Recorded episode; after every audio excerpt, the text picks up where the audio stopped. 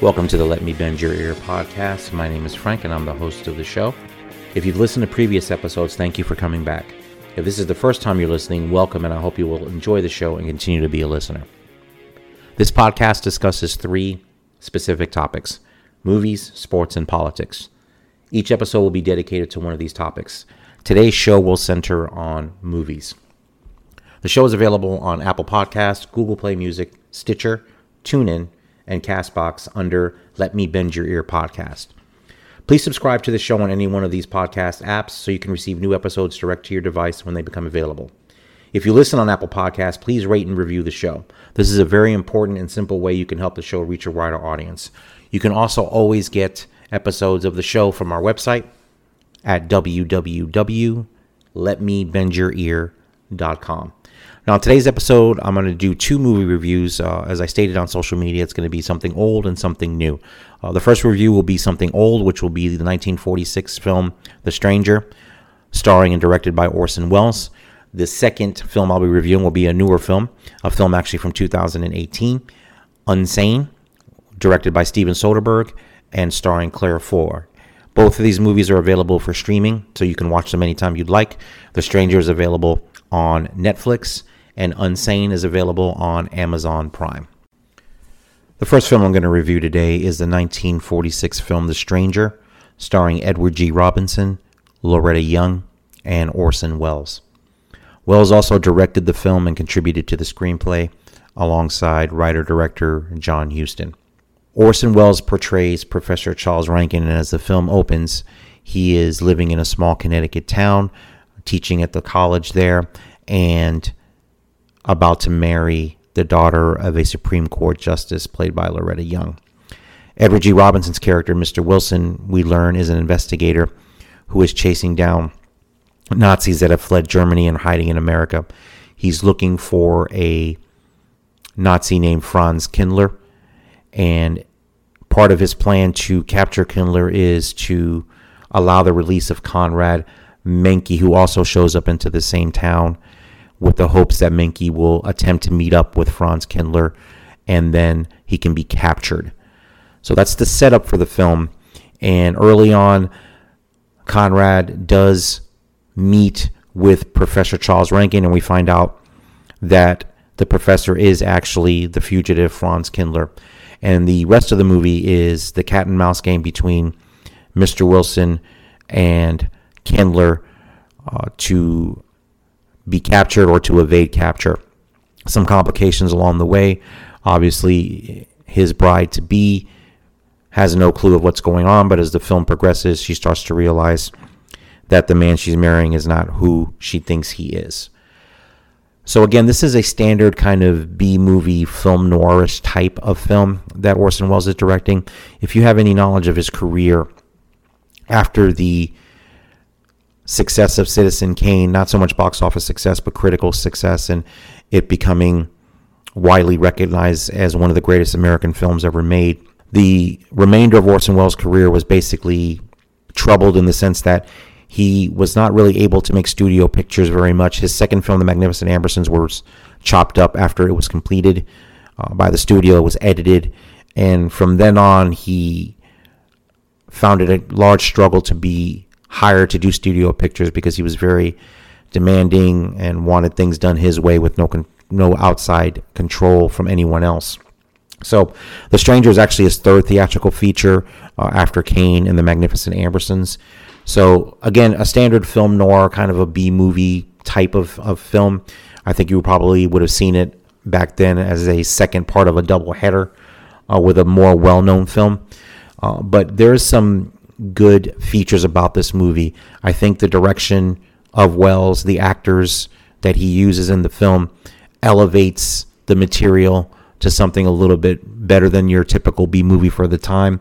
I'm actually going to play a clip from the film where there several characters are at a dinner party. So you have Franz Kindler, his bride-to-be, Mr. Wilson, and the Supreme Court Justice are discussing the situation in Germany post-World War II, and they ask Professor Rankin's opinion on what should be done in Germany, and the answer he gives is pretty chilling. It starts with a history of Germany, and then he provides a solution to what he thinks would fix the issue there. And obviously, knowing the history of the Holocaust and Hitler's final solution, it's a pretty chilling monologue that he gives. And of course, Orson Welles being the great Shakespearean theater actor, radio actor, one of the greatest voices in Hollywood, he delivers this monologue beautifully and chillingly. So I'm going to go ahead and play that. Historian? A psychiatrist could explain it better. The German sees himself as the innocent victim of world envy and hatred conspired against, set upon by inferior peoples, inferior nations. He cannot admit to error, much less to wrongdoing. Not the German. We chose to ignore Ethiopia and Spain, but we learned from our casualty list the price of looking the other way. Men of truth everywhere have come to know for whom the bell tolled, but not the German. Oh, he still follows his warrior gods. Marching to Wagnerian strains, his eyes still fixed upon the fiery sword of Siegfried. And in those subterranean meeting places that you don't believe in, the German's dream world comes alive, and he takes his place in shining armor beneath the banners of the Teutonic Knights. Mankind is waiting for the Messiah, but for the German, the Messiah is not the Prince of Peace. He's another Barbarossa, another Hitler. Well, then you have no faith in the reforms that are being effected in Germany. Well, I don't know, Mr. Wilson. I can't believe that people can be reformed except from within. The basic principles of equality and freedom never have, never will take root in Germany. The will to freedom has been voiced in every other tongue. All men are created equal, liberté, égalité, fraternité, but in German, there's Marx. Proletarians unite, you have nothing to lose but your chains. But Marx wasn't a German, Marx was a Jew. But my dear Charles, if we concede your argument, there is no solution. Well, so once again, I differ. Well, what is it then? Annihilation. Down to the last babe in arms. Oh, Charles, I can't imagine you're advocating a Carthaginian peace. Well, as an historian, I must remind you that the world hasn't had much trouble from Carthage in the past 2,000 years. Well, there speaks our pedagogue. Wanted to play that particular scene from the film, one of my favorite scenes in the movie. Again, I think it's a monologue beautifully delivered by Orson Welles. The remainder of the film from that point is a standard, as I stated earlier, B-movie. There's the climax of the film, the chase to capture Franz Kindler once he's discovered. So again, that's pretty standard. But again, as I stated, the acting and direction elevates the material. So The Stranger from 1946, I'm going to go ahead and give it 3 Van Goghs out of 5. I would recommend that you look at the movie. Like I said, if you're a fan of Orson Welles and haven't seen this particular one, I think it's a good one to check out. It's not a classic film, but it's definitely a watchable and entertaining movie. Now, the second film I'm going to review today is a film from 2018 titled Unsane. The film was directed by Steven Soderbergh. Most notable in the news, if you read about the movie at its release, is that he shot the film, I believe, on an iPhone 9. So the film was budgeted at about $1 million, which of course is a very low budget film. It came out to some critical acclaim at the time of its release. And I was able to watch it on Amazon Prime. So the film stars Claire Foy, who is known from the Netflix series The Crown, Joshua Leonard, Amy Irving, and comedian Jay Pharoah in the movie as well. So the movie opens up with Claire Foy's character, Sawyer Valentini, working at a bank. They show her job. She's some type of analyst. They don't really get too much into what her job is.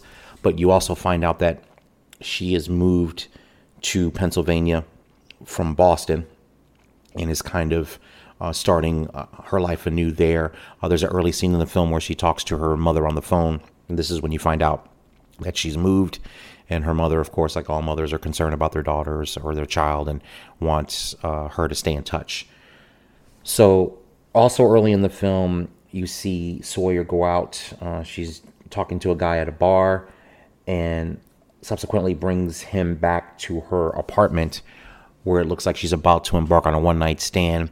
As things start to get a little hot and heavy, she actually retreats from the gentleman that's at her apartment, runs into the bathroom, locks the door, and starts crying.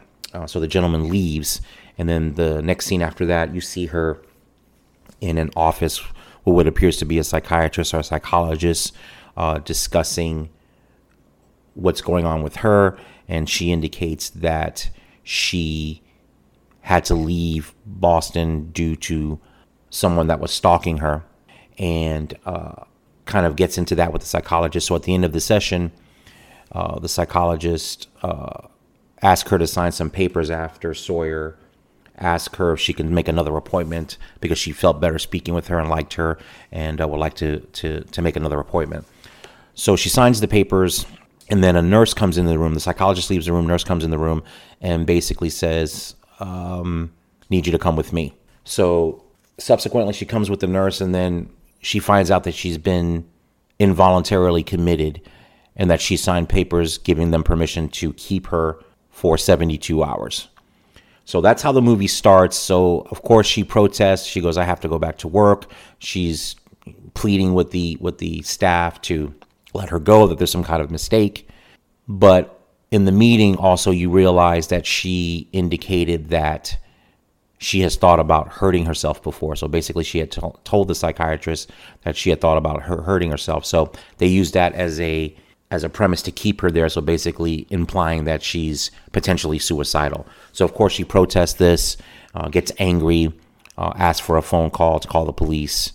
The police come, but of course the front desk people shoo the police away. So again, that's the setup of the film. And then what happens is things kind of come to a head when one of the staff members in the clinic looks like the stalker that she fled Boston for. So that's the setup of the movie. So basically, the movie kind of wants you to question whether what's happening to her is real or not, in the sense that is the stalker actually there? Is she being terrorized by the stalker? Is it things that are in her head? So that's really the premise of the movie. Now, I found the movie to be entertaining, and Claire Foy I haven't seen because I have not watched The Crown, but watching her in this movie, she's really good.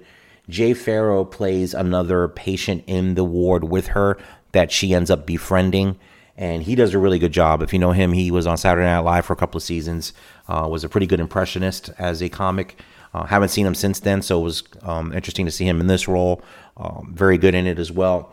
Amy Irving plays Sawyer's mother, so it was good to see her. I haven't seen her in a while. And Joshua Leonard plays the staff member that may or may not be her stalker, David Strine. So most of the film I found entertaining. I think some of the things that mar the film is the third act. I'm not going to give away what happens, but suffice it to say, the way the movie ends, you think, I was expecting maybe more of, I don't know if a twist is the right word, but I was expecting the premise, the central premise of is it real, is it not real, to be more fully explored, in the sense that it wasn't really as disorienting as I thought it should be. So I thought anytime you have a movie where the main character's reality is questioned, you want to see more of that explored. And to me, it didn't seem like this was really explored enough.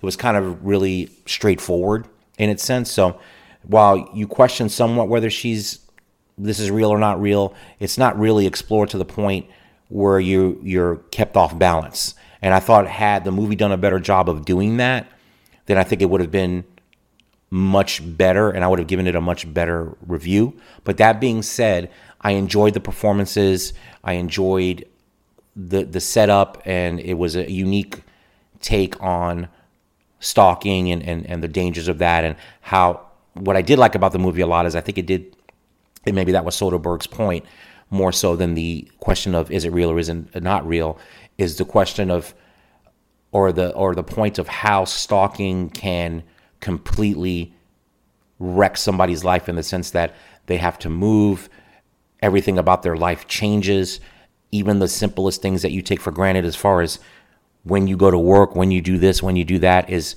completely affected by someone that's invaded your life that you don't want there. So I did like that part of the movie. I did like that it showed the effect of stalking on the victim. So that part of the movie I thought was really strong.